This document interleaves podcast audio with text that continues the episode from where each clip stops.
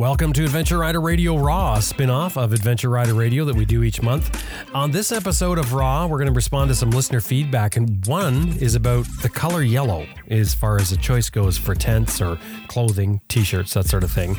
Um, other Another one is uh, getting back on your bike after a get off. That can be quite scary and unnerving, that's an interesting talk. As well as um, trying to convince your significant other that it's safe to travel in wherever. In this case, it's South America, so we talk a bit about that. And we also talk about where we set our butts when we're off the bike. Stay with us. We got a lot of fun coming up on this episode. Now, as you know, Adventure Rider Radio and Adventure Rider Radio Raw are powered by some ads and, of course, your support, listener support. And we really appreciate the support that we get from listeners because we just couldn't do it without your help. So we have a support page set up at Adventure Rider Radio, www.adventureriderradio.com. Click on the support button, and any amount, anything $10 or more is going to get you a sticker sent back at you. Anything $50 or more will get you a mention on this show right now. That's if you want it. You can opt out as well. So for this month, we have some very generous listeners that have donated $50 or more, and I want to give a shout out to them. Um, Ivor Roberts, Thomas Bears, Stephen Howard, Paul and Bob Godfrey and Robert Stransky. Thank you all very much. Uh, hugely appreciated. And of course, any amount that you uh, help out with, any amount you support the show with is hugely appreciated. So um, drop by the website, click on the support button. We also have Patreon that we signed up for, which is a, a monthly system where you can pledge so much a month. And that is fantastic because we can count on that and, uh, and spend more time um, working on the show and less time worrying about uh, drumming up advertising to support it. Anyway, thank you all for the support that you're giving already. It really helps us do what we do here at Adventure Rider Radio. And that goes for any amount. Both Elizabeth and I are extremely grateful for your support for the show. So, anyway, here we go Adventure Rider Radio Raw for March 2018.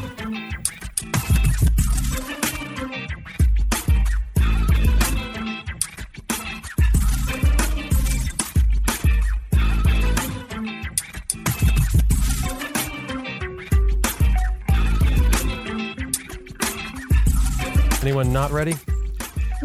as ready as well, I can be. Are we nearly there yet? oh, what a nice.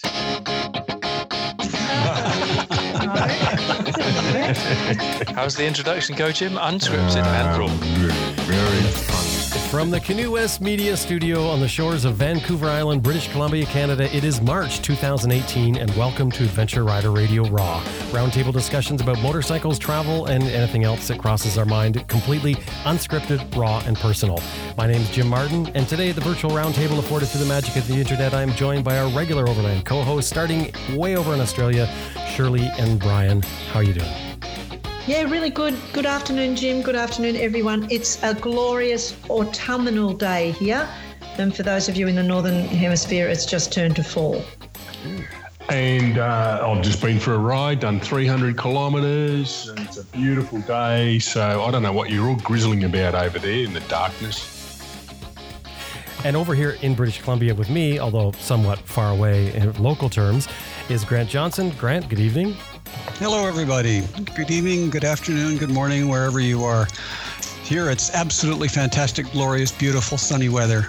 It was t-shirt weather out there today. It was over 20, fantastic, and the bike is about to get on the road. So I'm really looking forward to it. I, I was laughing there because I thought you were trying to say it's sunny right now. And Grant, we know that it's dark. Well, it was. This you afternoon in the basement, it was. yes, I do. We've got so one lousy little tiny window. So you don't. But I look at it a lot. and over in the UK, finally at home, Sam Manicom. Sam, good morning. Hello, everybody. Yeah, it's um, 5:33 a.m. this morning, and the sun is just beginning to lighten the sky. And I reckon we're going to have a really wet day today. uh, well, I guess it's typical for this time of year for you, isn't it? Oh, it's absolutely fine. Do you know, we've had some glorious weather recently. Um, and people may have seen online that um, the UK had a little bit of snow and all of the scandal and drama associated with that because we just are not set up to deal with snow. Um, I took great pleasure in posting photographs of things like Canadian trains on uh, Facebook and so on. yes, I saw that, Sam. It was very good. It was a magic shot, wasn't it? How long are you visiting home for, Sam? and over in, in Bulgaria, we've got Graham Field, who is bright-eyed, bushy-tailed, already done his yoga and pet his cat. Good morning, Graham. Good morning. I think it's kind of funny to give the listeners a little insight. We've had half an hour of technical problems prior, prior to starting this introduction, and everybody's voice was getting quite pissed off. And now everybody, we've gone live, everybody's all peppy and it's sunny morning. So you didn't sound like that five minutes ago, did you? Problem solved. That's a good thing. Now, now we're happy. Smile and action. Yes. so professional. Oh, trade secrets. Jim, Jim might get banished if uh, the language gets out. He'd have trouble um, editing all that out. so the first thing we're dealing with today is something that was said. I think it was. I think it was two or three episodes ago, and and I don't want to point fingers, but I believe it was Sam. That said something about a yellow tent, and I've got to say, okay, so what happened was Sam had mentioned I don't I don't know what we were talking about. We were talking about uh, maybe about tents, but I think you'd mentioned that yellow don't have a yellow tent because yellow attracts the bugs. And when you said it, the first thing that pops into my head is, well, that's not what I know to be the way that bugs act. And because I instantly think of bug lights, and I know that for outdoor stuff, we wear light clothing. But I didn't want to say anything because at the time when we were talking, I just thought, well, I'll just let it go. And it was sort of a just an offhanded comment. But we got an email, Mike Samsen, who listens to the show. And, and actually, I should have looked at this before I started to speak because he said it was episode 25. Someone, he didn't want to name Sam, but I'll just point it out. It was definitely Sam. Said, all right, not, all right, my hand's up to this. Not to get a yellow tent because it attracts bugs. And being a happy owner of a yellow Redverz tent, he was very distressed about it. So he started looking up and uh, doing a little bit of research on it. He found, according to science.com, yellow uh, this is to do with yellow, the color yellow. Insects are attracted to ultraviolet and blue light, including black and fluorescent. I, I, maybe I won't bother reading this, but basically what he's saying is he's saying that yellow doesn't attract insects. As a matter of fact, it sort of does the opposite. Sam? Get out of this one, make, Sam. Did I, make that, did I make that silence last suitably long? it sounds like you're under pressure. Like I, I bet your forehead's a little damp right now. No, not at all. Um, Mike, hi. Um, I'm really sorry that I gave you stress and hassle. Um, the, the reason I made the comment was because um, I have traveled with other people who have been using yellow tents and yellow luggage and that sort of stuff, and they have always been surrounded by midges and flies. Mosquitoes I never saw. Um, but midges and flies, yeah, I saw quite a lot. Um, I travelled with one guy who had a yellow tent. It was a bright yellow tent, and it just always seemed to be crawling with um, flies. And I remember sitting one day and looking at his tent and looking at mine, which was dark blue, and thinking, wow, why is his covered? Anyway, so once that was in my mind, I was watching what was happening with other people. And as it happened at the time, I had um, a fairly bright yellow shirt. I, I used to call it, because I'm a bit silly, my sunshine shirt. I always felt good when I was wearing this yellow shirt, you know? But as the um, as I was going through the analysis stage, I realised that actually, yeah, whenever I wore this yellow, sh- flies and midges were more interested in me. But as time went on and that shirt became um, faded by the sun, it got down to sort of um, palish yellow, that actually stopped. So I decided that it was something to do with the tone of yellow that was making a difference. The brighter and more vivid the yellow, um, the more bugs it atta- um, attracted. Now, Mike, I'm going to make you laugh now because guess what colour tent I've just bought?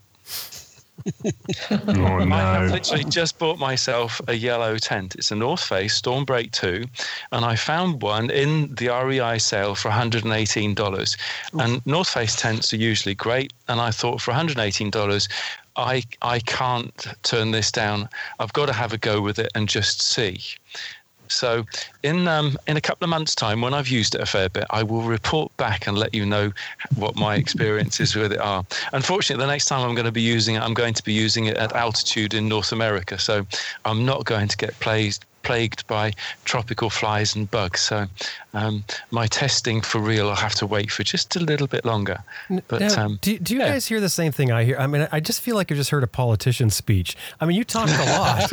you, you, said a lot in there, but but it sounds like you're trying to get off on a technicality. Are you, are you saying it's the shade of yellow? Well, this is yes. Make a difference. Hang on a minute. How many a difference. politicians are going to say yes? I thought you went out and bought a yellow tent on Mike Samsen's say so. There you go. I think Mike, Sam, Mike, you and I are going to have to meet up at events um, somewhere along the line and, and compare tent colours. But you, you know, Sam, whether you're right or wrong, I'm really glad you made the statement because Mike put in his reply that he um, went to one website, which is pestcemetery.com. and that has just made my day reading that. Yeah. So I'm going to spend forever this afternoon, this evening on pestcemetery.com and see what it tells me. Well, I thought it was very interesting too because he, he was particularly talking about mosquitoes, and he's absolutely right. According to I, I couldn't I couldn't resist. I had to do a little bit of research. Mosquitoes don't care about the color. That was the big thing. They don't care at all. What they're looking for is carbon dioxide, which we breathe out. So they're smelling us. There's a live person there, and they're also looking for anything warmer than the surroundings. That's what attracts mosquitoes, not the light. But bugs, insects generally, are supposedly according to gardening.com, I think it was, are attracted to yellow. That's why gardener garden shops always sell yellow sticky traps. well, why are, all the bugs. Why are bug lights yellow then? You put a bug light outside so that you don't attract the bugs, so you can go in and out of your door at night without getting mobbed by all the moths. I have I did find something on that and I completely forgot to write it down. I've completely forgotten what it was. But What? the You yellow know- bug lights aren't the best. LED lights are better. Well, I didn't know that. LED lights don't attract bugs. There's a particular color of LED light which doesn't attract bugs because at all because it's temperature. The um, what what the reason that bugs are attracted to a light is because they literally navigate by light. In other words, the moon or the sun. So if if the light on your porch is brighter than the moon, they'll go straight for your light. So a yellow light is not as bright and doesn't attract them as much. That's my understanding. So I don't know about all the technical details, but that's the basic. And the other one is here's a really good one. If you want to go to Africa, tsetse flies are repelled by yellow and they're attracted to blue. Hmm. Now, in certain parts of Africa, tsetse flies are a real problem. Phew, And wasps are also attracted to yellow. What shade of blue? Hang on, we're getting into the political splitting statements. here. Graham, we haven't heard from you and, and your you know research on yellow.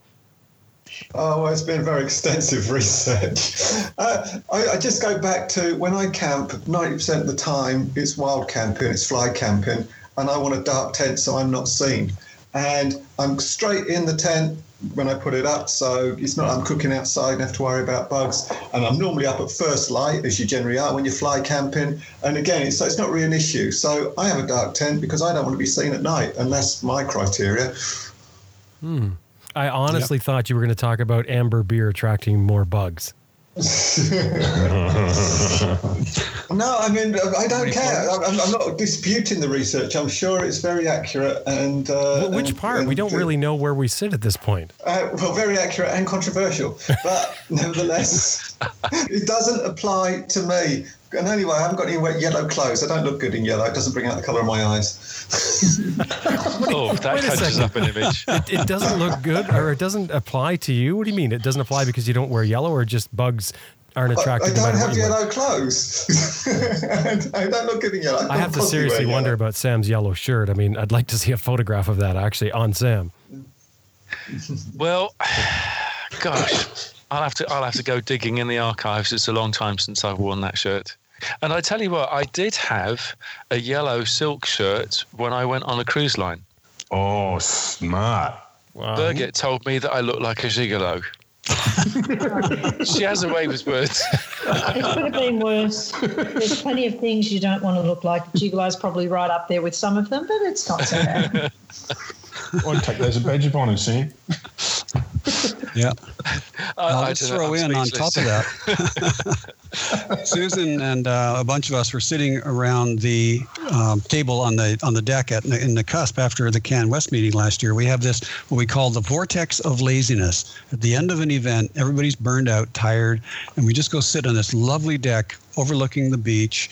Beautiful, relaxing, and as the sun starts to go down, you get a lovely sunset. And Susan was wearing a lime green shirt and it was absolutely covered in bugs. Like hundreds of them landed on her and nobody else, just her with this bright lime green shirt. So who knows about color? Well, I can do a, a little contribution on that. Um, fluorescent colours do attract bugs. It doesn't matter what colour it is. If, if it's fluorescent, bugs are definitely drawn to it. Yeah, I don't know. I'd call it quite fluorescent, but it sure wasn't far off fluorescent. It was a you know a really strong, bright lime green. So yeah, definitely. Grant, Grant, just remember that when you're giving all the volunteers their T-shirts uh, for Horizons, you know those those fluoro colours you give us. Just remember that, will you? Yeah. Okay. I'll get you a black one. Yeah, thanks, mate. Not that we get outside to experience sunshine because we're working too hard. Yeah, it's always a problem. That's all As long as you're having fun. We having fun, Phil? Yeah, we're having. Fun. well, bringing Uh, it down a notch, Geoff Goins writes, I know it's been covered on AR and uh, in several other episodes that we've we've done, but he'd love to get some insight on getting on your bike after a big crash, the mental barriers and how to deal with the fear. He says that he had a crash last fall, resulted in surgery and a, and a wrecked bike, and now he's having doubts about getting back on. And he says here he knows Sam had a couple of spills and still gets on and rides. And I think spills are boy, that's a probably a really light way to say what um, what Sam Yeah, has done. uh, understatement of Sam, the Yeah. crash I think test that just- dummy. That, uh, that's um, Geoff's understated British ancestry coming through. Yeah, you can tell. yeah, because you're up there with Evel Knievel, aren't you? With as far as broken bones, isn't that close to that? no, it's it's it's all myth and legend. okay, so how many is it, Sam? What? How many bones broken over the Yeah. years? Yeah. Um, probably 22, 23, something like that. Good lord. You're way in front of me. Oh, one or two of them were repeat offenders, though. oh yeah, you guess you don't really count those. No, exactly. So okay, so let's talk about that, um, Graham. Since you've been notably quiet uh, on this episode so far, I, I want to start with you. Any thoughts about that? About getting back on? Uh, well, I can totally empathise because I had a very similar experience about, I don't know when it was, about five years ago in Mexico. I had my worst accident, not by bones broken, I've done more damage to myself, but it was my scariest accident. I had a front tyre blowout and went head on towards the oncoming car. Who thankfully was not looking at his phone, was looking where he was going, and swerved into what was my lane to miss me. And then I swerved back into my lane. I had zero control. You know, when you hear these things, if the driver lost control of his vehicle, I thought, how do you lose control of your vehicle? I lost control. It had a mind of its own. And then eventually it flipped. The bike flipped, both the panniers exploded, all my shit was all over the road, and I was laying at the side of the road. I always used to say, gloves before helmet. You instinctively put out your hands to save yourself. And I never got a chance. The first thing that hit the ground was my head. And if I wasn't wearing a full face lid, I wouldn't still have these stunning good looks that I have now. But it was, it was frightening, absolutely frightening. And um, it's a long story. I won't go into my whole accident. But I then had to ride about four or five days back to Denver, where my journey had started, with my right leg sticking out like a jousting pole because I couldn't bend my knee. And the whole of that ride, the accident replayed through my head, replayed through my head, couldn't get rid of it. And consequently, when I got back to Denver, I sold that bike because it had thrown me off, it had dumped me. I never wanted anything to do with it again. And I think I even put a thing on Horizons Unlimited on asking the same question How do you get over that thing that keeps playing through your head? And I thought, well, this is it. You know, it bikes are my life. They always have been since I was a teenager. If I can't ride now, if every time I get on a bike that accident replays, what am I going to do? So with the money I sold that KLR for, I bought myself a very extravagant camera lens because I thought, well, my next favourite thing in life is taking photos, and consequently bought a camera lens. Luckily, I have quite a short memory, and eventually those memories faded. Telling you that story now, it all comes flooding back to me. And there was a bunch of advice from various people on the Horizon site when I asked that question, you know, get back on the horse and everything. I can't honestly say what work, what uh, give you advice on what would work for you. Um, if bikes are in your blood, and I would imagine they are, or else you wouldn't give a damn that you can't get back on it, then you will find a way. And perhaps with time, the memories of that wipeout will fade, and um, you'll be able to do it. But I mean, when you think about, you know, the, the cliff the cliff edge roads you've leaned around and you can't think about having a blowout every time you're nearly getting a knee down and there's a sheer drop on the other side. You just can't think about that. You have to have faith in your tyres, faith in your bike, and ultimately know that I guess we all have to think to some extent that when we get on our bikes, that ride might be the last. And so enjoy it. So if you want to stay safe, you wrap yourself in cotton wool and sit on the couch watching other people do it on TV or something. Uh, I can't tell you what to do, but I think if it's in your blood, you will find a way to get back on that bike. Those memories will fade, and you'll and you'll do it again. But I can totally empathise with how you feel. There is one thing, um, fellas. Um, when you have a car accident, you don't consider not driving again. I know heaps of people who've had mm-hmm. quite serious car accidents or minor accidents, and they don't say, "I'll never drive again." Yeah, good and point. Yep. yeah, whereas people come off a bike, and I mean, obviously, bike accidents can be far more serious uh, at lower speed and and all sorts of um, contingencies that you don't have to deal with in a in a car crash. But um, you know, you wouldn't consider not driving your vehicle to work again if you'd had a, a car crash that wrecked your car and resulted in surgery. And I have to tell myself that because Brian did throw me off the back oh. of the oh. bike at 95 kilometres an hour one, one day, and um, it took me it took me a little while to not so much get my nerve back, but to just get an interest in it in riding again. I thought, well, you know, I didn't break anything, but had some spectacular multicolored bruising on parts of my anatomy that not many people saw. I've got the photos. I'll send them to you no, later. you won't. but um, you know, I, so I can certainly understand what Geoff says too, because it it, um, it shook me and it shook my nerve. But then I told myself that if we'd had a car accident and I'd walked away with the similar injuries or had spent some time in hospital, I wouldn't have stopped getting in the car. Yep, exactly. I wonder if it's partly that um, you know we, we realize how vulnerable we are.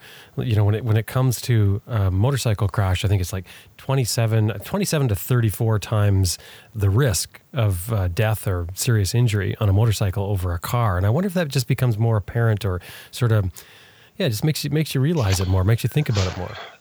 Yeah, well, that's well, certainly the case. Well, Jim, you know we know the risks you know, you, if you you love motorcycling and people take it on um, because of um, that air of danger or or the thrill of um, um, uh, going around a corner and sticking to the road and basically defying gravity as you're going around a corner. That's all part of it, you know. But with, with that comes the risk that you could be injured. And yes, um, when we came off on that trip, which was a bit of diesel on the road, I didn't do it deliberately, sure.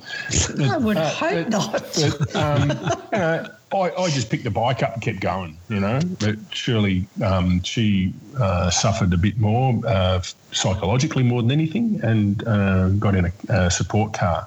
But and I've come off the bike. You know, we've all had bits and pieces, not as many as uh, breaks as you, Sam, but I know I've got holes in my legs from different things, and where um, uh, you hit the road or uh, practicing um, jumps and um, landing diffi- in a in an awkward way and going over the handlebars and uh, ripping your leg open as you go across the top. Done all that, but you know it, it's all about motorcycling. It's it's about you know feeling the breeze and getting out there and doing it.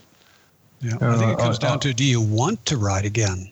That's the big question. Yeah, if he's really yeah. nervous about it, well, I think there comes a time when people have to say, okay, the fear is too much and I really don't need to and don't want to ride. And, and I think that's hmm. okay. Mm. So don't feel bad about it if you've come to that point in life where, mm, nope, not for me anymore. Mm. And I, I think pushing people into riding when they're not comfortable is not going to be a good thing. But if no. he wants to ride, that's a different thing. That's right, Grant. I, I, went through a period where I was, I either got knocked off my bike or something happened in January. And I, one year I thought, well, I might just park the bike for a couple of weeks, you know. Mm-hmm. But um, you get over that and yeah. you realise that it's just, if you really want to ride and you've got that desire, yes, you will. If, if it's not your thing, that's fine too. Yeah. You know, I've had um, a major car crash. Somebody drove out in front of me in Australia as I was driving along in my car, and literally just blew a stop sign, and I was on the what's the highway going into Sydney? Anyway, it doesn't matter. Doing 50 miles an hour or so, and guy just drove right in front of me, like I had 20 feet and zero chance to stop. I didn't even get my foot off the gas and just nailed him square. Yeah. Totaled the car, and I had giant bruises across my chest. Um, but did I think I'm not going to drive again? Of course not. As Shirley says, of course you're going to drive again. And I crashed road racing once, um, about 120 something miles an hour, on the front brake locked, went right over the handlebars. Mm that was not fun. it was yeah, very I, bad. I had, that, I, had, I had that experience on the road a couple of weeks ago with this Triumph I'm trying to rebuild. The bloody front end locked up on me in the middle of a, a major, major road. Uh-huh. And uh, yeah, it's exciting. It's really yeah. exciting. yeah, well, that bike I totaled. It was a factory Suzuki Racer. I totaled it, rode it right off. But nobody, you know, myself and nobody else ever wanted to ride with that front brake again. Of course, this is in the days of drum brakes. Yeah. But uh, did I have no desire to get back on the bike? Didn't even think about it. Said, how soon can I get myself a new race bike? Um, yeah. But I've been really lucky. I've crashed hard and high speeds, and I've never broken a bone ever. Mm. Which yeah, well, having a prang. The beauty oh, of having a prang is, is that you know where, why you spent so much money on a decent helmet and top oh, quality God, yes. jacket, pants and boots. you know the funny thing, Sam, I've crashed road racing a few times, a few times on the street, etc. Just minor. I have never hit my helmet until just last winter. No, last last summer, and I was doing a two mile an hour stand up, demonstrating um, a really really tight turn on the GS. It stalled, spit me onto the ground. I landed straight on my head and gave me a massive headache. That's the first time I've ever hit a helmet. That time at 120 wow. miles an hour on the racetrack, end over end over end, bouncing down the track, doing somersaults and all the rest of it. Never, not a mark on the helmet. Figure that out. Uh, Grant, I had an, uh, uh, an accident in Tanzania, and um, when I came off the bike, um, I literally flipped, um, did a complete circle. Mm-hmm. Um, so, but my helmet the only reason that I knew that I'd done that flip, because I don't have any memory of it, um, was that there was just a very light scuff on the very top of my helmet. The mm-hmm. only way that scuff would have got there was if I'd done a loop. Um, yeah. Completely bizarre. But, um, yeah, you can never tell. You just don't know what's going to happen. You people think you have control in your crash. No, you don't. It all happens way too quick. Jeff, when you when you, know, you go to hospital, doesn't it get a little embarrassing sometimes? you find that, or is it just me? yeah, I try to well, use well, as hospitals as possible. Sam, you sounded like you were going to say something constructive there. I was going to say something, Geoff. Mate, I'm really sorry to hear about your crash and your injuries to both you and your bike. Um, this it, it really does suck when um, something big happens, and you know, like Graham says, of course you're going to be nervous about it. Um, if you weren't treating um, riding a motorcycle with respect and paying attention to your mental attitude as, as a result of a bike, well, you'd just be stupid, wouldn't you? I mean, it does help if you've got short term memory like Graham does, because then you can move on a little bit quicker. what are we talking about again? but listen, I always try to replace the word fear with respect. And when you get when you start looking and thinking, right, okay, you know, maybe the time is right for me to have another go at it. Just don't fear what you're doing. Just respect that you're going to be um, nervous, you're going to be uncomfortable, um, you're going to be um, out of experience because you're out of practice, and just make that first ride a time when there's no time pressure, where there's no people pressure, um, and just go out there and relax. And you know, even if it just starts off with you climbing on the back of the motorcycle and sitting there, and I've seen people stand and look at their bikes and think, "Oh no, I can't do this." But then the next day, when they've actually gone and sat on their bike, um, you can see that the expression on their face has totally changed. But you know, part of it is getting fit and well enough to ride again, isn't it? And I, I think you know, it's it's following the physiotherapist's instructions to the letter and doing more.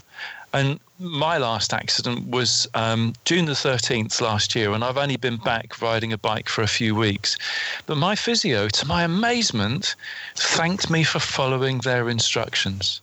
Apparently many people mm. don't do what the physio tell them and then complain that they're not getting better. And i think a lot of the mental getting better actually comes when your body is feeling fit enough and strong enough to do it. So i listen to what my body's telling me as well as what my brain is saying. And when my body's saying yeah you know actually you're fit enough to do this again then my head starts to think yeah okay perhaps I can. And I tell you what, every time I've had to face this situation and I've got back on the bike within minutes, I'm just thinking, oh, yes, fantastic. God, I've been missing this. And as soon as that happens, that's it. You're, you're, you're rolling. So I really hope, Geoff, that, mate, that happens to you too. Get yourself really fit, take it steady, be patient, don't fear it, respect it, and the smiles will come. Here, here, Sam. Well said. Well, well, said. Well said indeed. The other thing I would add to that is when you make your first ride, don't make it into downtown wherever. Just make it a nice ride out in the country on a lovely summer day. Yeah, that'll, that'll make a big difference. And you might even consider uh, throwing in um, some rider training afterwards, after you've had that first ride. If you feel good, but you're still a little uncomfortable, some rider training is always a good thing. That'll really bring up your confidence. Yep.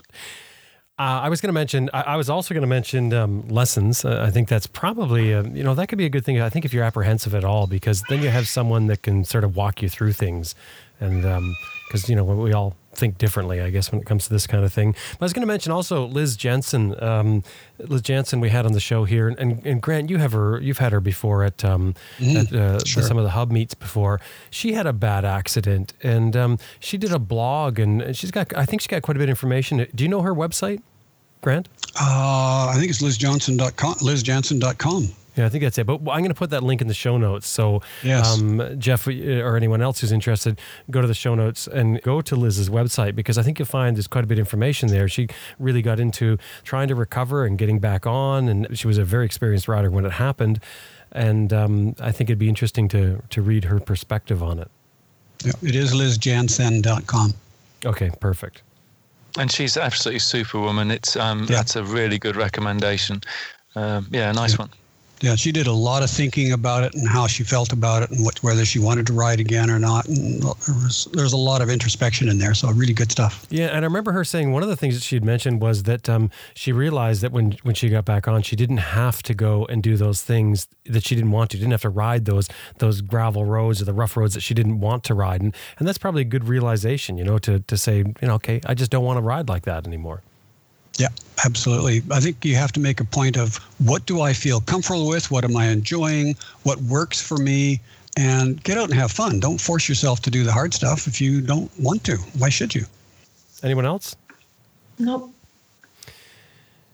So Hugh Gwilliam wrote in and said he's an avid listener. He lives in Toronto, Canada, and he's interested in going traveling with his girlfriend to Up and uh, he's done you know some some summer riding in Canada I guess is what he's saying. But he's looking to do some more adventurous trips. And she hasn't traveled much. And she hasn't been exposed to a developing country or third world country. So what uh, he want, wanted to know was how does he prove to her how does he show her that the americas are safe or safe to travel and that she has basically nothing to worry about how does he convince her to go riding when she's worried about it? Well, Hugh, depending, I know you're talking about going to South and Central America. I don't know whether you're thinking of riding from Canada all the way down there. If you're doing that, um, your girlfriend's going to be pretty used to being on the bike for a little while before you get into Central America. Um, if you're shipping your bike to South America and riding home, I'd be a bit tempted to go to Argentina and Chile. So she's starting her trip at countries that aren't quite so daunting, countries that aren't um, real third world countries. And uh, there's certainly so many places in South and Central America that you can make a, a, cut and dash if you're getting somewhere that you think is a bit dangerous or you think is um, somewhere she's not going to enjoy. You can do it in two days if you want to. Some of those Central American countries and really enjoy the places where she feels comfortable. I think she'll love it. I, I love South and Central America, and as you all know, I can be a bit of a sook. He, he does say here that, that his girlfriend is nervous about doing a trip anywhere but Europe. So it's not like she doesn't want to go for a ride. Um, she's concerned about you know going to South America, and and he's also saying about that he's a little concerned about her and concerned about having to worry about her, and he's wondering you know how people who ride two up um, handle that worry and that concern. Do you worry about me, Brian? Yeah, look, when, well, Shirley, when we first started, we knew you were going to ride a bike, but you're not confident on a bike. So it was a lot better to put you on the bike behind me. And, you know, we look after each other's safety. Know, do things like um, uh, when you go and get money from an ATM, uh, let her get the money, you keep watch. You know, let give her that sense of um, um, safety um, by your own your simple presence. And we did we did that a lot. We shared those tasks and uh, never had a problem. And um, I think that uh, she'll love South and Central America. I mean, how many of us here have uh, espoused the, the the beauty of Mexico and Panama and all of those South American countries? And a lot of women, and, and tell her this, there's a lot of girls out there that are actually uh, riding themselves or traveling by themselves in this part of the world and um, it's not a problem. Um, the uh, the people are very courteous. We've found uh, overall uh, never had a problem. So I understand your concern, and I think that if you can relate the experiences of, uh, of others, you, you allay a lot of her fears. I think um, if you are riding from North America down towards Mexico, when you stop at a restaurant or a gas station and people ask you where you're going, don't tell them Mexico because they will be full of horror stories which they have never actually experienced themselves. Learn this. Yeah. The amount of bloody horror stories. Oh, take a gun, take two guns. You know, you ain't going to get past the border. And when you get there, all you're going to find is wonderful people, generosity, hospitality, fabulous food, and just a general ease of life. But anybody who starts telling you horror stories, ask them if they've actually been only speak to people who have, and they will only enthuse about it. Yeah, the I other thing not to do, the other thing not to do is do not let her read the government. we have a Department of Foreign Affairs and Trade that put on um, warnings for safe traveller for Australians, telling them where they should and shouldn't go. And at one stage, they had Paris down as a risky place because of pickpockets. Yeah. So clearly, uh, don't let her read those sites either because they will have her not wanting to leave the end of a street. Hugh, I think it's absolutely brilliant that you guys are considering a bigger trip, and the chances are you're going to love riding in Central and South America together. Um, and I think the first thing that you've got right is the fact that you two are talking to each other. And one of the most important things I reckon about traveling together, be it on different bikes or um, tour, is just open, honest communication. And you guys obviously have a strong relationship because you're being so open about everything, including her fears. And I think that's something that's fantastic. I mentioned just a few minutes ago about replacing the word fear with respect because fear is such a negative, yet respect is positive. And her nerves for setting out into the unknown well, that's healthy. It's respect. Um, I mean, hmm. for me, the next most important thing about what you guys are doing is that you obviously care about her and want her to have a good time. You're not being blasé about it, and you know she'll be right. It's it's a case that you're actually thinking about wanting to make it work for her, and that's just such a good foundation to be setting off with. And she obviously knows that. Well, she's certainly going to know it after this program if she ends up listening to it. And I think the the most important thing for you guys to do next, and this helps allay fears, is to find out exactly what each other want from the trip. And once you start the research on that basis, and she starts saying, well, actually, do you know there is that that museum or that beach or that historical building, whatever else it is. And then she starts collecting together the things that she really wants to see. And there's no other way that she can do and visit those places without doing something like the trip that you're planning. Then all of a sudden, the bonus, the, the advantages start to take away from the disadvantages. And that's where you sort of start getting balance in the scales because Graham is so right. There are so many scare stories about, and so many of them come from people who have heard from somebody else who's heard from somebody else, but actually haven't been themselves. A top tip from me is to do something like go to Horizons Unlimited events, the Overland event, Overland Expo, those sorts of things, and talk with people who've actually travelled. Um, because those are the people that you need to talk to to get the, the real information. And you'll also find other people who are at the same stage of planning that you guys are. And it's it's a bit like becoming part of a family. And you're making the decisions um, by getting involved and, and speaking specifically to people who are knowledgeable, and by by mixing with other people who are at the same stage as you are, then very, she's going to very quickly realize that actually her fears aren't unusual at all. And the more things become usual, then the easier they are to deal with. Another thing, and this is something that Birgit and I worked out. Um, when we first started traveling together, and that was to sort of work out what um, each other's roles are going to be because when you've got your own territory and your own responsibilities um, and you know what you've got to do to do you know to make the trip a success to contribute then all of a sudden that starts to take away from the fear too. And some people for example um, well hugh your job might be um, the, the piloting and the maintenance, the steering, and so on. And her job might be as co pilot to, to route plan and to sort out accommodation and sites to see, whatever. Because everybody that travels together as a couple have different individual talents and so on. She may be a better mechanic than you are. I know Birgit's better at balancing carburetors than I am, which reminds me mine need doing. Um, and you know, it's very good advice, Sam, to have your individual tasks when we first started traveling together, Brian would do the manly thing and go and check out the hotel rooms before we um, said we were going to stay or the hostel rooms. Um, that quickly changed when we worked out that my idea of a half decent room and his idea of a half decent room were dramatically uh, different. Yep, Susan so, will agree with you 100% on that. Yeah, yeah some boys will, will stay, just stop it. it. No, sleep anywhere, sure. No, um, Hugh, let your girlfriend choose the room so she yep. feels comfortable in her environment when you're off the bike. And, uh, you know, always make sure that you've got somewhere where the bike's going to be safe so you're not worrying about that. Um, look, I really believe once you get her down there, she will love it. It's just the it's a great part of the world. A really the people are friendly. The sites are amazing. I mean, if you start talking about going to Cusco and going to the Galapagos and uh, crossing the Andes and and going on some of those switchback roads and getting, oh, it's just awesome. She'll have a ball.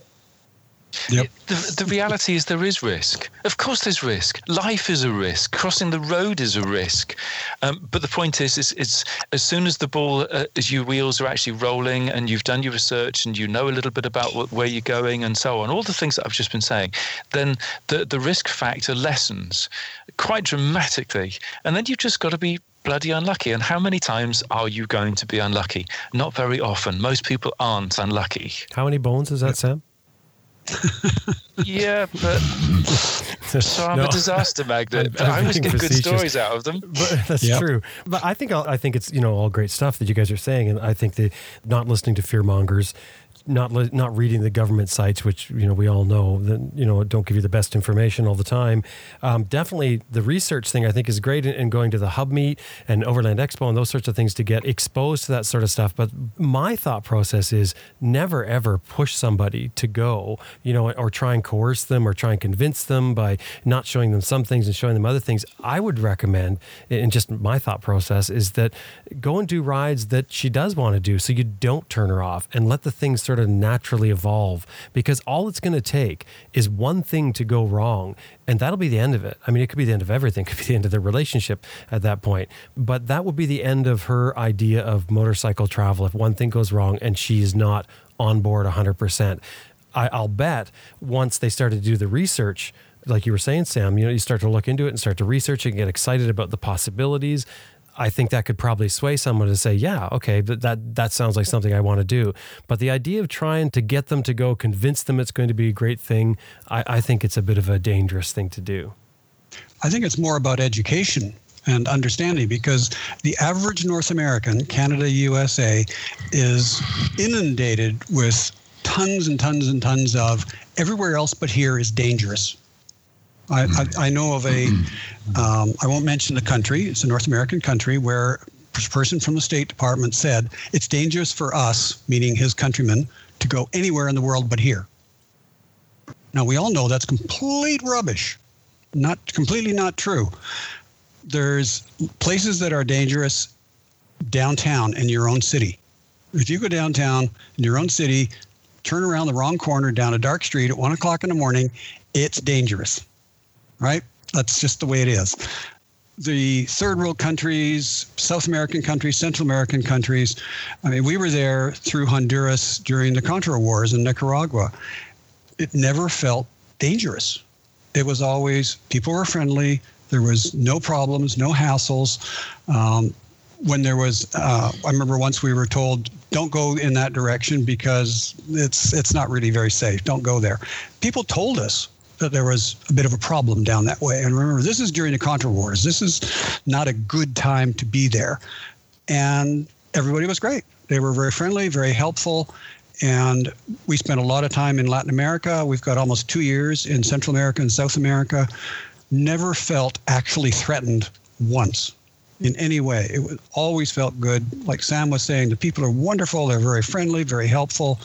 It doesn't really feel that third world. And if you want to avoid that developing country feeling, uh, I think Shirley said Chile, Argentina, absolutely. Beautiful countries. Chile is a first world country. I mean, realistically, it's it's yeah. first world, without a doubt. Um, it's a great place to start to allay your fears of traveling in a strange country.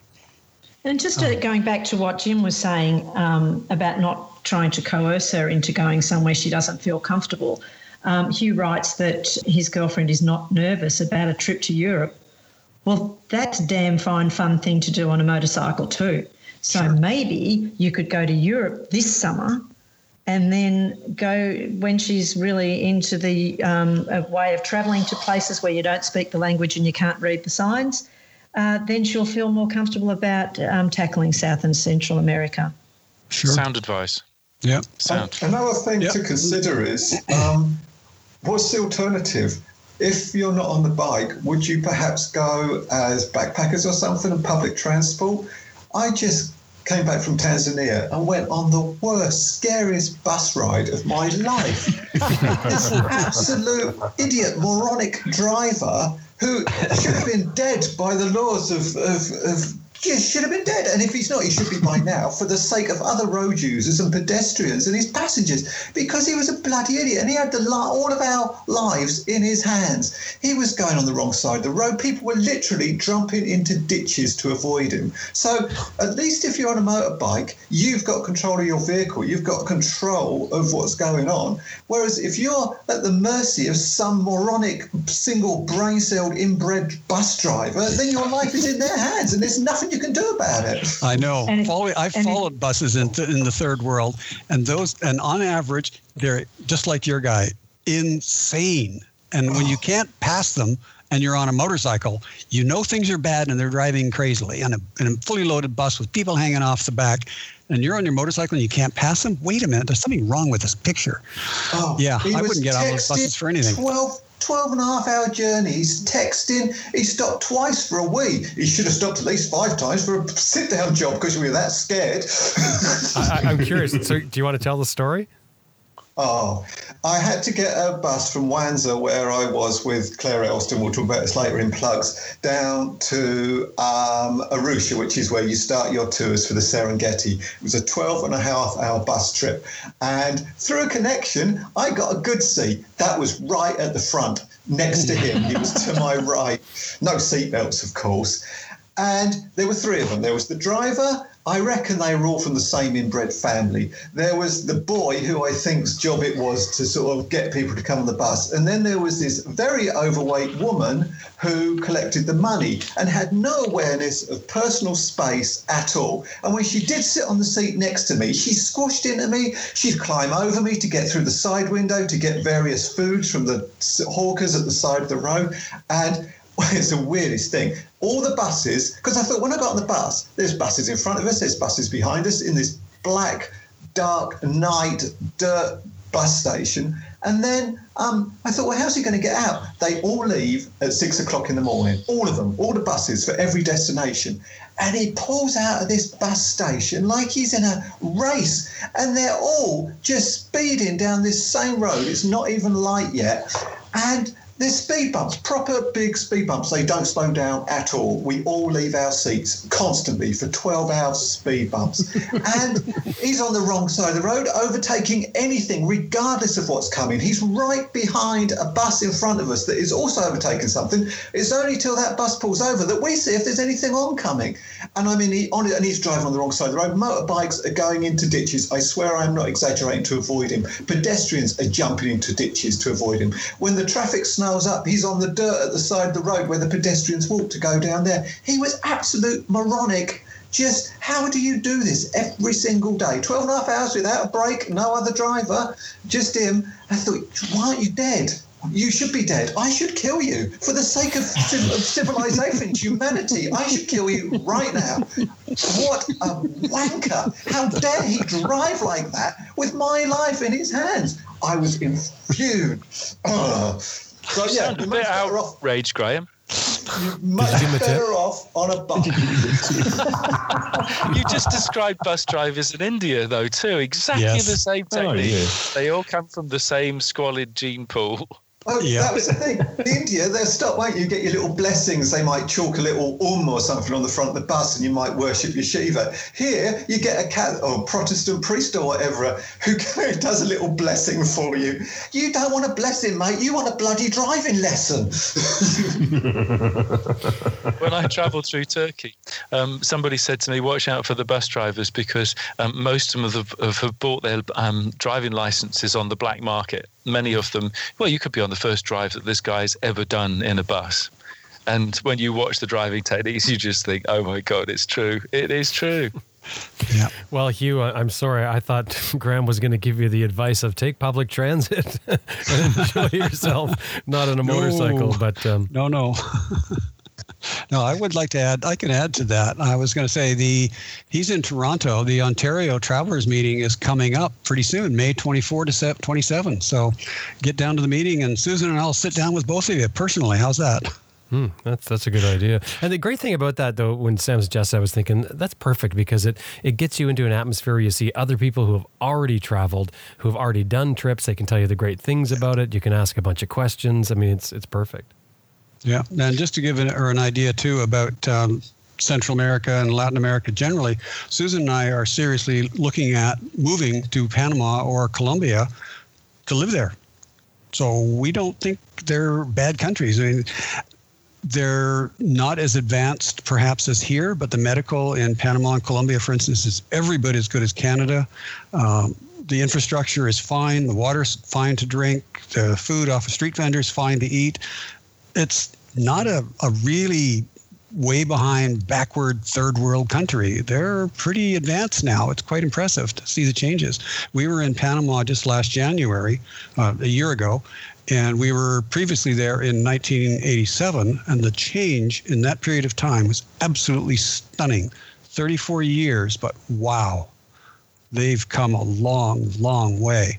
So I wouldn't be personally at all concerned about it. And I can tell you that we hear all the time from people who are traveling in South America that have never been there and were nervous about it, in Central America as well.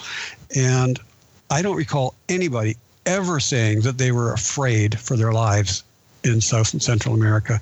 They've always said it was wonderful. The people were great. They had a great time. And all the friends at home that said, as soon as you cross the border to Mexico, you'll die, are wrong. It's a bunch of nonsense. So for what it's worth, there you go. Well, here's here's another for what it's worth. I still get nervous heading into the United States. no, I'm serious. Look, the, the, the, the, culture is different to the culture that I know. The road conditions are different. The driving styles are different. Um, in many places, the foods are different. I mean, you look at the foods in, in the south of the USA, for example. I'd never had grits and things yeah. like that. I had no idea what they looked like, what they were going to taste like. Um, just understanding the different accents, um, the, the cultural do's and don'ts all of those sorts of things. When I travel into the United States, I'm experiencing the same sorts of things that I'm experiencing in many other countries. And the day that I, the day that I stop feeling nervous about moving into a country that's not my own is the day that I've become blasé, and I should probably stop traveling then because I'm just going through the motions. I actually like the sensation of uncertainty, of intrigue, of interest, of of of just this slight air of, of risk about everything. That to, to me, those are part of the most important parts of, of, of travel. And I have to say, I'm thoroughly enjoying traveling in the United States, in part because those things are there. Yep. It's all about the difference. It's not the same, same, same, boring, old, same, same as it's always been. Something new, something to get your blood going, something to get your interest up, get a little adrenaline going, and keep you interested in life and what you're doing and where you're going and things you're going to see and the people you're going to meet. That's what it's all about. A little bit of different is good. Curiosity is wonderful, isn't it? Oh, yeah. That's what it's all about. if you don't, if, you, if the day you're not curious anymore is, is the time to throw the dirt over top of you. Yeah, I think I think that's right. But it, also, you don't want to overplan uh, these things too much. Don't be too rigid in your thinking. And I think mm. know, people who like a regimented lifestyle, when they start to travel, they soon find out that hey, it ain't too bad just taking things as they come. And uh, I think maybe there's a bit in that. I, I know Shirley was a little bit like that when we first started. You had to have a bed set up the next night and blah, blah, blah, blah, blah. But you don't have to do that. And life can be um, so much better when you just go with the flow a little. And uh, traveling in South America and Central America will not be a problem in that regard. And you hit the nail on the head, Grant, when you said about Colombia. You know, we, we had nothing but great experiences in Colombia, in the high country and everywhere else. So, yeah, just go and do it. It's my favorite country in South America, Colombia. Yeah. It's a beautiful country. Yeah. I, w- I was there when it was considerably more dangerous than it is now. I was there in 97 and it was considered to be dangerous. You shouldn't be out on the roads. Between 10 and 4, you could be on the road, but not after 4 o'clock. And it was fine. People were great.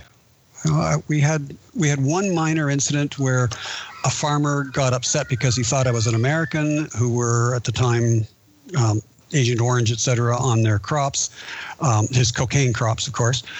And he got upset, but everybody else there at the, same, at the same time said, "Hey, don't, hey, Canadian, not a problem. You know, it's okay," and it was fine. Oh, yeah, we, okay. we, we, actually rode into a, uh, a roadblock in um, uh, Africa where um, all the buses were pulled up and all the cars and trucks were pulled up. We thought, oh, we'll just trick up the side. We got up the front and there was actually a demonstration, and, a, and the road was actually blocked. And the people, and particularly the women, had big smiles on their faces towards us, and they moved the roadblock aside and let us go through because yep. we had nothing whatsoever to do with the problem. And um, they're, the, they're the experiences that you'll get. Yeah, you may well. I ran into a couple of those. Generally, it's fuel price protests. As soon as the government wants to raise the price, all the farmers and and the um, lower end, shall we say, of, of the society, they the prices are going to be a real problem for them. So they get out and they protest, and they'll literally put rocks on the road for a couple of miles, on the, right on the highway. But as we came along, never an issue. Oh, okay, you're not a local. Fine, just go on through.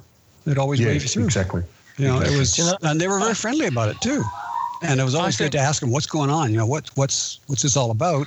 And you have a little conversation, and it's good, and they're friendly, and hope you're enjoying our country. And you know, people are people. They're great.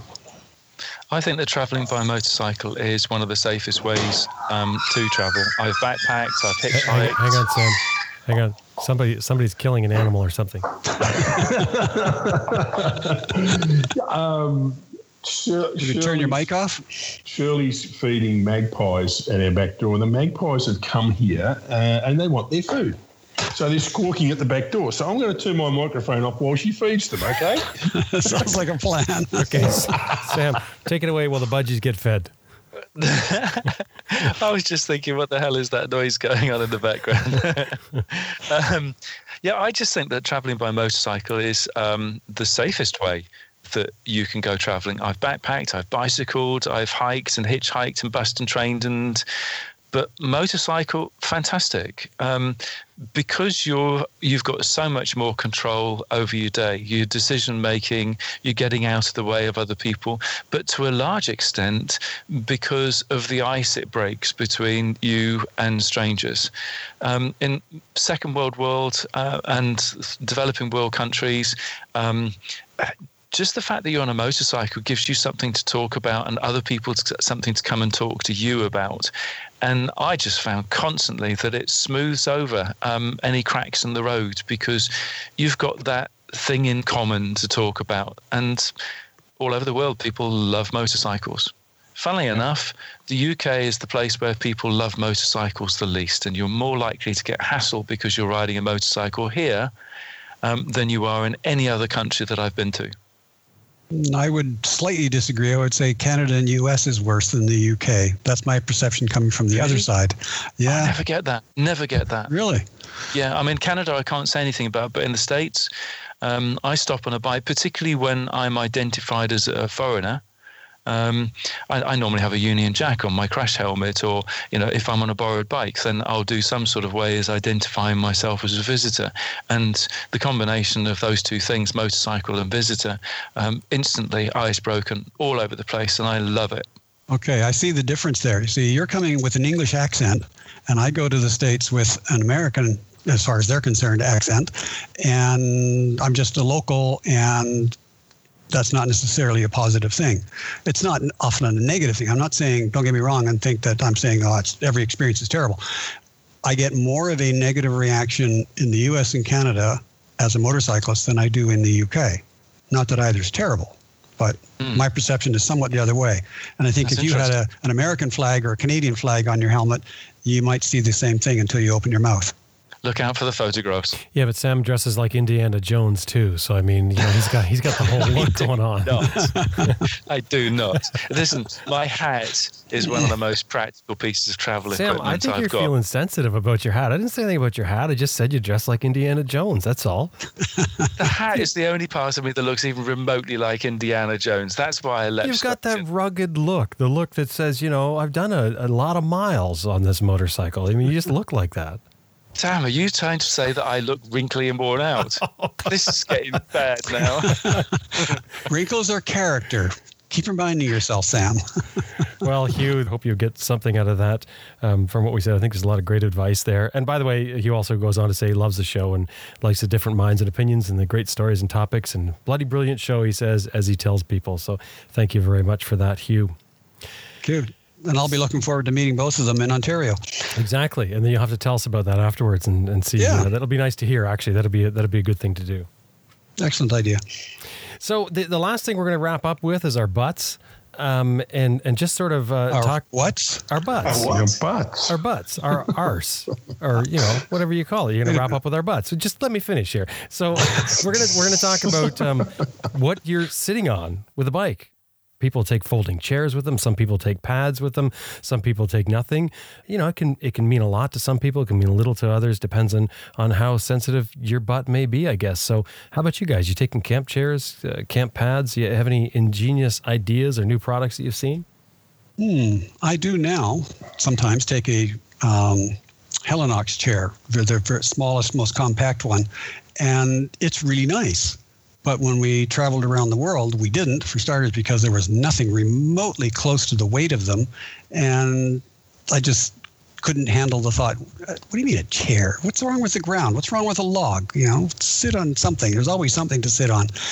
Uh, but as I've gotten older, the thought of, you know, a nice comfortable chair with a backrest and everything, that's not such a bad thing. But again, we've gone for the very lightest ones possible because all, you've always got too much stuff, and a chair could easily be construed as too much stuff.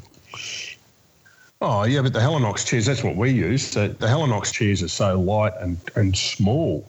I mean, yeah. they're, they're uh, less than a third the size of a sleeping bag and less weight. Yep, uh, yep, they're amazing. I actually, when, when we go away to up camp, uh, camping off the bike, I actually take the Helinox table as well, which is slightly bigger but not much bigger. And uh, even with all that, it still doesn't weigh the weight of a sleeping bag. I'd, I'd never travelled with a chair. Um, I I like I I've always got this constant battle against bulk and weight, and I'm always looking for a way of keeping the weight down. And um, just a chair for me is something that just adds to all of that. And I tend to take one of my panniers off, use the bike as a backrest, and put my sheepskin saddle cover on top of that for warmth, coolness, or comfort and I always have the the challenge, the battle with myself about you know spending the money on a chair, and I could actually put that money into the gas tank, and how far could I go with it? But having said that, as I'm getting older, they are looking more and more attractive. I did some research into them um, not so long back, and actually, I came down to the Helinox as well. I mean, 1.15 pounds or 0.89 kilograms and four yeah. inches by three inches by 13 inches. It's not a lot, is it? I mean, they're, yeah, they're expensive, but actually, for the amount of comfort. Uh, one of the things that struck me about carrying a chair, uh, which my pannier and my bike as my backrest don't give me, is the sociability of having a chair. Just being able to pick up some, your chair and go over and join some other people at their tent or around the campfire. Um, it's yeah, your chair gives you the freedom to do that. Um, I can't remember many times where I've ridden my motorcycle over to the campfire and parked it so that I can sit leaning against it. Yeah, or even picked up your saddlebag and carried it over either. Yeah, yeah I've done do that, that a fair few times, but then you miss out on having something to, to lean back on. Yes, I did actually draw. Makes all the difference. I, I did actually well, draw up um, a plan um, using some tubular aluminium, and I was going to put some attachments on the back of my my pannier. You know, some tubes, mm-hmm. um, and then just have sort of arms coming out of the top of these tubes with a bit of fabric in between. And I was going to carry that as a backrest. But then when I worked out, actually, I'm not saving an awful lot of weight versus um, a Helinox. I binned that idea. It was kind of fun thinking about it, though. Well, yeah, thinking about I've, it, I've tried, I've tried everything. I've tried the um, a, a, block of wood. I've tried the panniers, but Sam, when you use your panniers, you're really limiting their use for other purposes. I was camping last weekend with a heap of mates, and uh, I was able to put four dozen oysters and a um, a slab of ice in the bottom of one pannier and two dozen stubbies in the other pannier, and they all followed me. They didn't want to go past me. They wanted to know where I was going. um, you Australian? yeah. What's wrong but, I mean, that? it's just, I mean, perfect use of panniers, isn't it? So, what are you doing with all of your dirty washing while you're using your pannier to carry well, your well, stubbies the, and your oysters? Well, when the ice melts, it's water. You just put your dirty clothes in that water and oh, give them a swish around, and then you get out. What's the problem with that? It's cold. cold water wash. Cold water. so you only buy cold wash clothes. Perfect. right. Colors won't no run. shrink. Graham, how about you? Um, I did. I did meet a guy who was um, traveling with a homemade hammock seat. He'd used um, ripstop material from um, a tent where the fly sheet had just got completely knackered by UV rays, but he was left with the inner. And so he cut up the inner, stitched the corners, um, and put eyelet rings in, used the tent guy lines to hang it from. And this thing weighed less than half a kilo and he his the only change to his normal camping criteria was that he always had to look for somewhere to camp with a tree. I thought that was actually kind of cool. I, it, it looked good, and I liked the recycling aspect of it. Yeah. Yeah. Graham, what do you think? Um, yeah, I, I tried traveling one of those little tripod stool things once, which was all right. But to be honest, I've been riding all day, the last thing I want to do is sit down. My bum's already had eight or twelve hours of, of pounding, so so to speak, and uh, I don't want to. Uh, I don't want to sit down, so I'm quite happy to stand around a, a fire or something. If you do, I can sit on a pannier. Um, one thing I will say about those Helinox chairs, if you do buy one, put them in your tent before you go to bed. I know so many people who woke up in the morning and found they've gone missing because they're, they're hot property. so, yeah. And just a tip for you, uh, Graham. I've I've got a set of those um, tripod stool things. They're uh-huh. rubbish compared to a proper chair, the Helinox chair. There's no comparison. Oh, I, I know, but I mean, it was like three quid, and it didn't. It sat on top of the pannier under a bungee cord. Didn't matter if it got stolen. And again, I use it so seldom, it didn't really matter. But um, I'm not going to stretch to the price of one of those chairs. I mean, they're like seventy pounds or something. They're well. Yeah, they're expensive. But, but Graham, they're, they're, my son bought one from Aldi, like a, a, knockoff type thing, which is exactly the same, only a different colour. It might have oh, yeah? been yellow, Sam. No, I, have also seen the orange ones, and they're about half the price of the Helinox ones. Where's it? Try it. I don't know. Are they? I mean, do, are they str- as strong as the Helinox ones? Um, won't be as won't be the same grade of aluminum in the poles, so I'd want to be more careful with them. But other than that, it should be okay. It's the design and the the way it's engineered that matters, and they've copied the Helinox, so should be okay. I do really like the fact that you've got four legs um, rather yeah. than the tripod. I, I, also tried the tripod buns Graham, and I always felt incredibly unstable on them and not very comfortable. And I guess that was one of the things that put me off um, carrying a stool or a chair. Um, and just stayed with the pannier. But um, having sat on other people's um, Helinox or Helinox type chairs, yeah, that back support's really nice at the end of a, a long day's riding. Yep. Takes the pressure off the part of your butt that's been sitting on the seat of the motorcycle, too. It's completely redistributed. Yeah. It's very different, and it is a rest. Yeah, they, have upgraded their Helinox chairs, I believe, because the, the, all the weight's going on those four little legs. Sometimes on soft ground they sink in. Now they've got a, a, pad that goes underneath it, so you, you, it distributes the weight more evenly, so that the, the legs actually don't sink in. Yep, they keep upgrading them all the time, and there's a number of different yeah. models. So you really got to think about what it is you really want. I've got yeah, the one that's, that's got right. legs that are like two, three inches long, and that's fine. It's a bit low, but hey, it's, it's a lot there smaller. Some that are really long-legged now, aren't they? I was looking yeah. um, yesterday. Um, a bit bulky for two for a two uprighter. Mm, quite. Well, wrapping things up, I have one more thing that you guys don't know about. Uh, Mark Plank, a listener um, who's uh, written before, he has this question. Sam Manicom has mentioned in interviews that his friends at a pub laughed at him when he told them that he wanted to ride a motorcycle around the world. And now, with miles and miles of travels and numerous books and appearances, what do these same buddies say about Sam? Just curious. I don't question. know any of them anymore. You're gonna have to go find them, Sam. You don't talk. You mean you don't talk to them because of what they said? no, this is a long time ago. They've all moved on in different directions. You know, I was talking to a guy at a bike rally the other day, and we were talking about school friends. I don't know any people from my school days. I've moved around so much and I've lost touch with every single one of them. And I thought that was kind of sad because this guy, you know, he was still in touch with 20 odd um, of his friends and, you know, they'd all sort of moved in different directions and got together every couple of years for, you know, sort of reunion type thing, but not as snobby as that. Um, I just thought it was kind of cool. Do I miss it? Mm, no, I'm quite happy to have spent my, so much time traveling. Well, that um, Jim, f- yes, Jim. Can I just interrupt for a second? This show has been absolutely brilliant because we've had so many questions and topics from listeners. It's really nice to have them, um, even the ones that have put me on the spot. That's a very good point. I'm, I'm, glad you mentioned it, Sam, because we should probably put it out there again. If you have a question, we've got a form on the website. Go by the website, www.adventureriderradio.com look for the the Raw uh, link and um, click on the form, fill it out, send in your questions and concerns or anything at all you want to ask. I mean, it's it's fun to to get the input and um, and have those topics to talk about.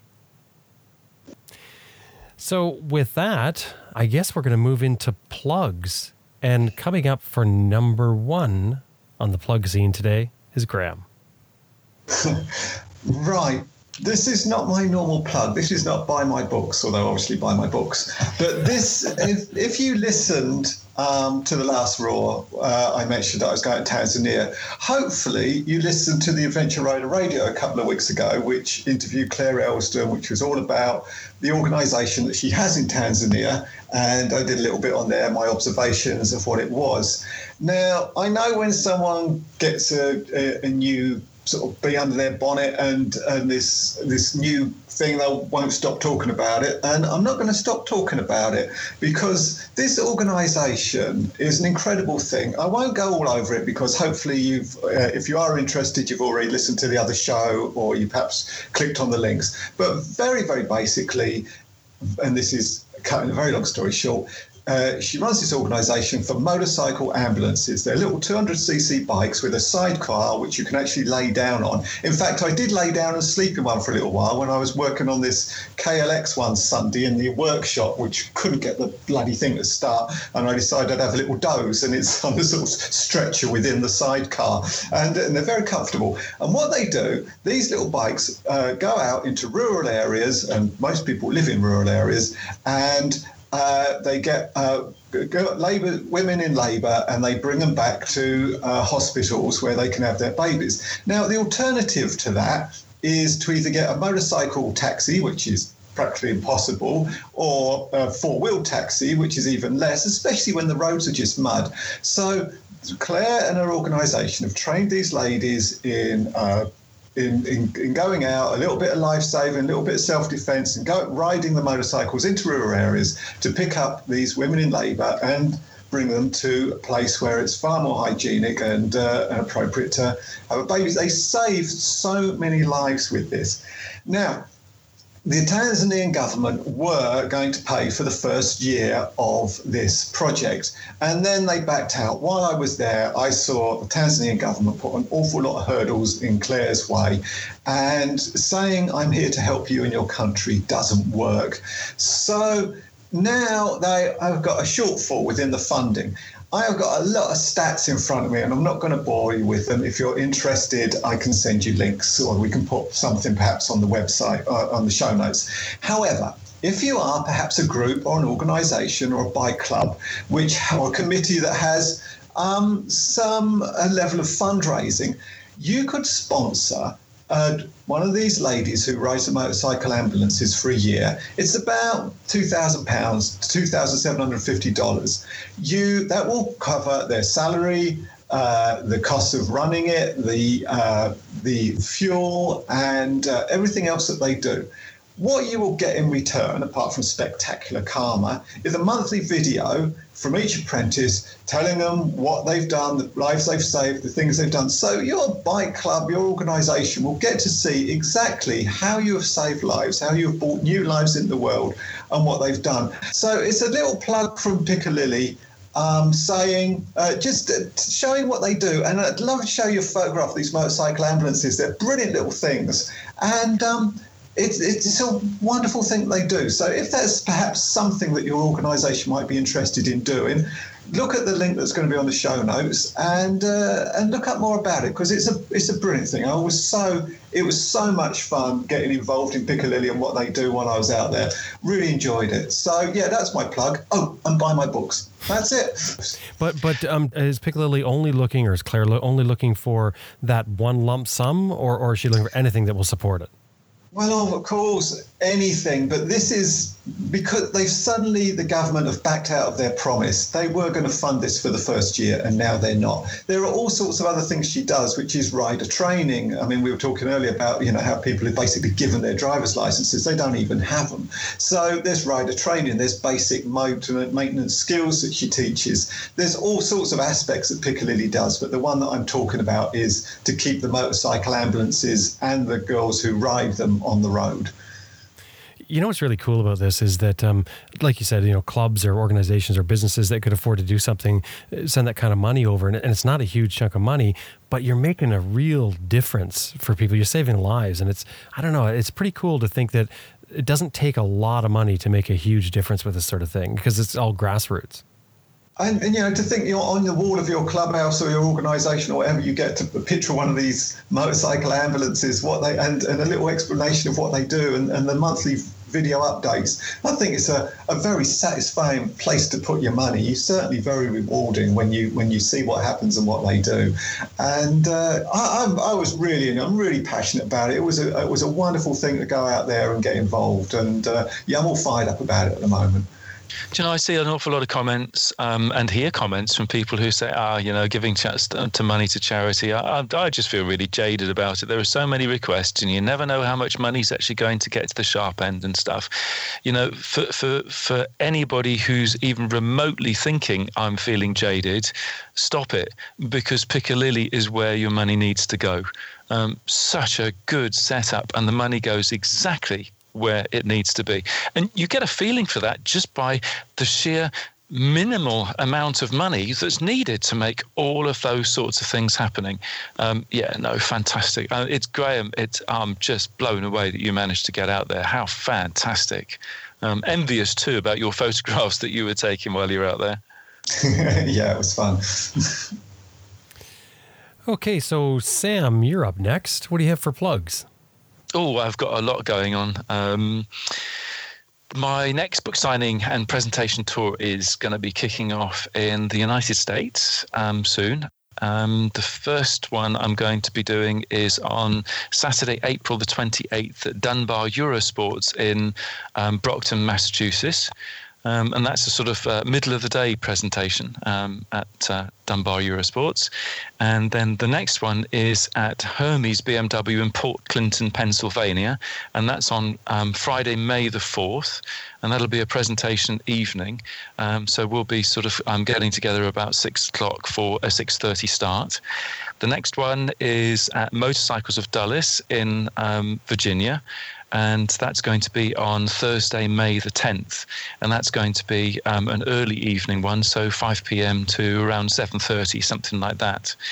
And then the next one, um, I'm scuttling on down to Arizona to Flagstaff to Overland Expo West, and that is from May the 18th to the 20th and um, and that event is classes and courses and presentations and roundtable discussions and films and off-road training and of course book signing um, and travelers from all over the world passing passing through.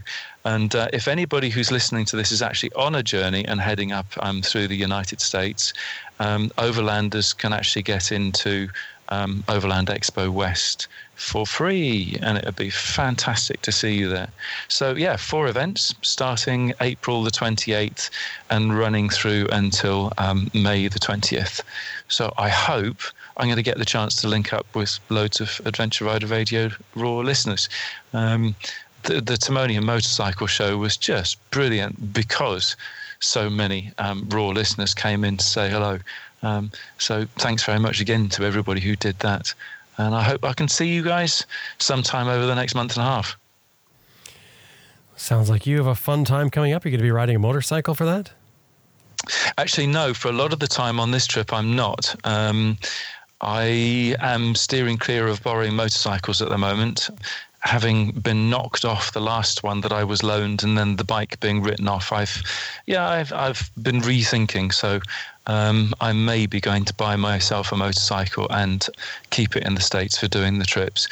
And the first three events I'll be doing by car, in part because um, I can carry the books and the pop-up banners and you know all of that sort of stuff, rather than having to ship them in between the different venues. A couple of the presentations are really close to each other, and I'm not convinced that um, the gear would make it from one place to the next in time. So um, I should be doing that. But I tell you what, when I'm hiring a car, it just feels so wrong. I hardly ever drive a car in the UK. And to be stuck inside this glass and metal box instead of being out on a motorcycle is a very alien feeling. So the sooner I buy myself a bike, the better, I think. Well, here's what you need. You go to a lot of BMW dealers and do presentations. You need to get somebody, you know, if somebody's listening and has maybe a bike that, you know, that they don't have a lot invested in, then they can donate it to you give it to you to ride around, put their name on it, and um, get some exposure for it. That's what you really need. if not, I've got, KLR, I've got KLR 650 sitting in a goat shed in Denver. You can buy that off me. Sorry, Graham. Um, much as I enjoy KLRs and ridden and so on, actually, I want a BMW. BM, BMW boy, me. Hopeless case.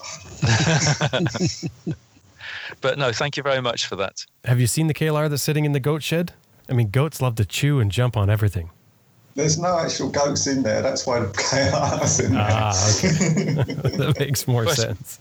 That's really nice that you've got a bike to use when you go back, Graham. How cool is that? Yeah. Uh, yeah, I haven't seen it in three years, but um, yeah, I could jump on it and whip down to Mexico on it a couple of times, which is uh, kind of cool. Yeah. Shirley, what have you got for plugs? Um, um, what? Oh, we got um, this isn't a plug, this is a, um, a cheerio. Brian's got a plug. We got an email from Matthew Payne, who is currently in Sydney.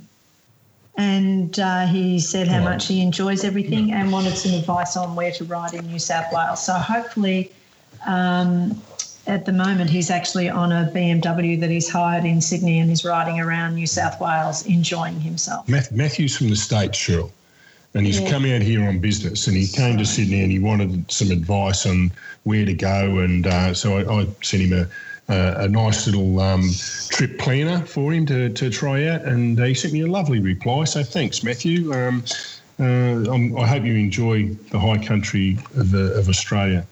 Now, for plugs, I've only got one plug, and it's it's about trying to support um, motorcycle racing and motorcycle events in Australia now. There's a guy over in South Australia, for Australian Raw listeners, who's built uh, a purpose built track, or seven tracks actually, for motorcycle racing over at Tailem Bend, which is not far out of Adelaide. Now, um, the first event will be on the weekend of, I think it's the 20th of April or thereabouts, and it'll be a round of the Australian Superbike Series with um, Troy Bayliss is uh, coming out of retirement and riding in the Australian Superbike Series, which um, should be spectacular with him riding the Ducati. You've got to remember, um, Troy was uh, the only only one really, and he's an Aussie boy, of course, who rode and won the World Superbike Championship. Was given a wild card ride in his last ride ever on a MotoGP Ducati, and promptly went out and beat them all um, in Italy. Um, Rossi, the whole lot of them, uh, in his last ever ride on a bike that he'd never ridden before. So Troy has come out of retirement and uh, decided to ride another Ducati in the Australian Superbike Series. So I'm going to make the trek over to this new racetrack and support it over at Tailem Bend. They're also having a round of the Asian Superbike Series, and there's a lot of um, Aussie guys riding in that. Cam Donald and uh, Anthony Gobert and a few guys like that are also riding in it. So it should be a great event. So um, people have gone to a lot of expense to build this new racetrack, and I'd encourage people to get over there and support it. So this will be the first one ever. So um, we're making a big effort. There's about oh, 10 of us going over from here. So um, I'll have to uh, fill the panniers up with ice and beer. What else are they for? exactly. Grant, what have you got for plugs? Well, we've got uh, travelers meetings as usual. This year, we've actually got 26 events that we're putting on, and there's a 27th in, in the works, which we may or may not have happen just because it's just too much work. there's an awful lot. Uh, the Hum, Arizona. For those of you who don't know about the Hum, go to horizonsunlimited.com slash hum. Off-road riding, navigation challenge, a different kind of event than the rest of our events, but this is going to make you work hard, think, and strategize, and have a great time riding in the mountains of Arizona. Beautiful area. They've got a great setup, lots of checkpoints to keep you busy. Nobody's going to be able to get to all the checkpoints. Now, there's a challenge for you. And that's happening April 13 to 15, just a month away. And Susan and I are going to ride down on, to that event. And then shortly after that, only two weeks later, is Virginia, April 26 to 29. And then we've got the Western Australia event. They're doing an adventure weekend, mostly riding, a couple of presentations, and some adventure travel film festival films will be shown May 17 to 20. And the last one I'll talk about right now is Ontario, May 24 to 27. That's an event that Susan and I will also be at. We're not riding across Canada to do to go to it. We've done that before. We're going to fly. So those of you in Ontario, we'll see you there May 24 to 27. What's a mini meeting? Mini meeting is a not full on event. It's just a little one, more of a get together than anything else. You know, it's like a, a very small entry fee. Um, it's nothing fancy. Low level, 25 people kind of thing, 25, 30 people. That's all. It's not a, a huge event with dozens of presentations. Just let's get together and talk about travel and keep everybody excited and get it going. So another opportunity if somebody wants to have a, a meet in their area and they don't want to do it on the, the grand scale, they can put together the mini meet then. Yeah, absolutely. Um, when we have people requesting all kinds of events, lots of times we get an email and say, We'd really like to have an event in our area. And we say, Yep, go for it. Oh, it's all about all of the events that we have running now are because somebody said, I'd like to do one in my area. Volunteer, we've got all the information you could possibly ever want to know how to do it. We've got all the documentation you need, all the paperwork, it's all figured out. There's even a manual on how to do it. And we'll get you going, support you, back you up, and help you out and get a travelers meeting in your area. It just takes two or three people to get together and make it happen. Brian and Shirley, they've got a couple of friends. Was it Toby and Pam Hyde and um, and David and David and Hyde, yes. And Ove, Ove, and yep. th- that's a little crew, bunch of people that know each other, get together, and they put on a fantastic event in S- Snowy Mountains. So that's what it's all about. Just get together and keep those travel fires burning for when you can't get out. It's a good way to meet people in your area that can come around and everybody get to know everybody. Works out really well. Well, that uh, wraps it up in pretty good time. We've uh, we've been, I think, a little over an hour and a half. Oh, wait, I, I was going to ask Graham. I, I know you just you did your little plug of buy your books, but I wanted to ask, how is your um, audiobooks going? Ah, glad you asked. There was a problem with the formatting.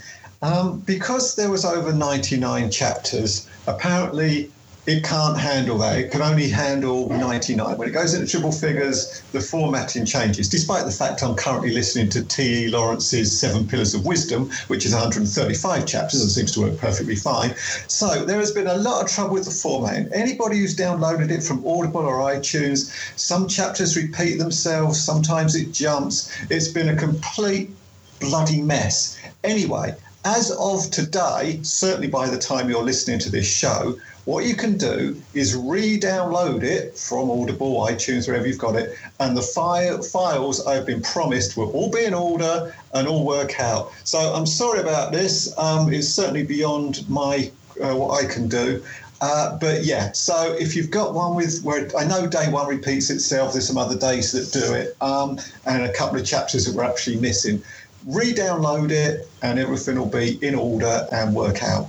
So yeah, a bit of apology, but it shouldn't be from me. It should be from the people who are responsible. God, what a nightmare, Graham. Yeah, but that's not a big God, deal. If you just have to, I mean, as long as somebody knows, you just have to delete it and re-download it because it doesn't cost you anything to do that. I, you know, I've had to listen to it all the way through again to find mistakes. Do you know how sick I am of my own voice? I really have empathy for all you listeners. Well, how about the CDs though? That they played fine. Uh, yeah, most of them did. I think. Again, if you had a problem with them, let me know. but it's um, it was all because because I did the chapters as days, and there was a 104 day trip. That's what messed it all up. You go over 99, it screws with the system. So um, what we did, we reached, we just made the countries chapters. And uh, but then Kazakhstan was too long, so it had to be Kazakhstan part one, Kazakhstan part two. I don't know this stuff. This is not what I do. This is what I put my put it into the hands of professionals, and uh, apparently it's beyond their ability. Graham, it, it's a really simple solution. Just make your trips 99 days long. That's, I mean, Yeah. right? I mean, problem solved. Yeah, Yeah, that's the title for your next book, Graham. 99. Yeah. yeah, write less, write less, talk less. Ninety-nine. No, I mean, going in- Going Yeah. into this sort of thing, is just a complete voyage of discovery, isn't it? Um, you just don't know. It's it's a complete new adventure, isn't it? All of the, the history and the culture and the technology and everything else that's involved. It's just a massive learning curve, isn't it? Oh God, yeah, yeah, yeah. I mean, this whole thing. I mean, yeah. Was that you don't you yeah, don't know what was the like- unknowns are? The unknown unknowns? Yeah, yeah. There's the known knowns and then the unknown knowns. Yeah. And then once you know it, you realize that if you'd known it before you knew it, that you probably wouldn't have done it to begin with. Yeah, people are saying, when are you going to do the next book? Say next book. Well, I guess that wraps it up. So, um, after show party, anybody? We've got the pool, we've got the beer. The magpies have had their dinner, so um, there's room for everyone to come over now. I've just got this image of your swimming pool with um, a row of bikes parked up around the edge of it, all with their panniers full of beer and ice and oysters. Excellent. We have actually kept all the panniers off bikes that have parted company with this world in one way or another, and they make very good portable um, coolers on a hot day. oh, brilliant. Love it. Well, Can we have a photo of that sometime? Sure. An idea. Well, I, I sent Shirley a photo with all the oysters in it the other day when I was away camping. Uh, She didn't think it was very funny. no, no, not, no, not impressed at all.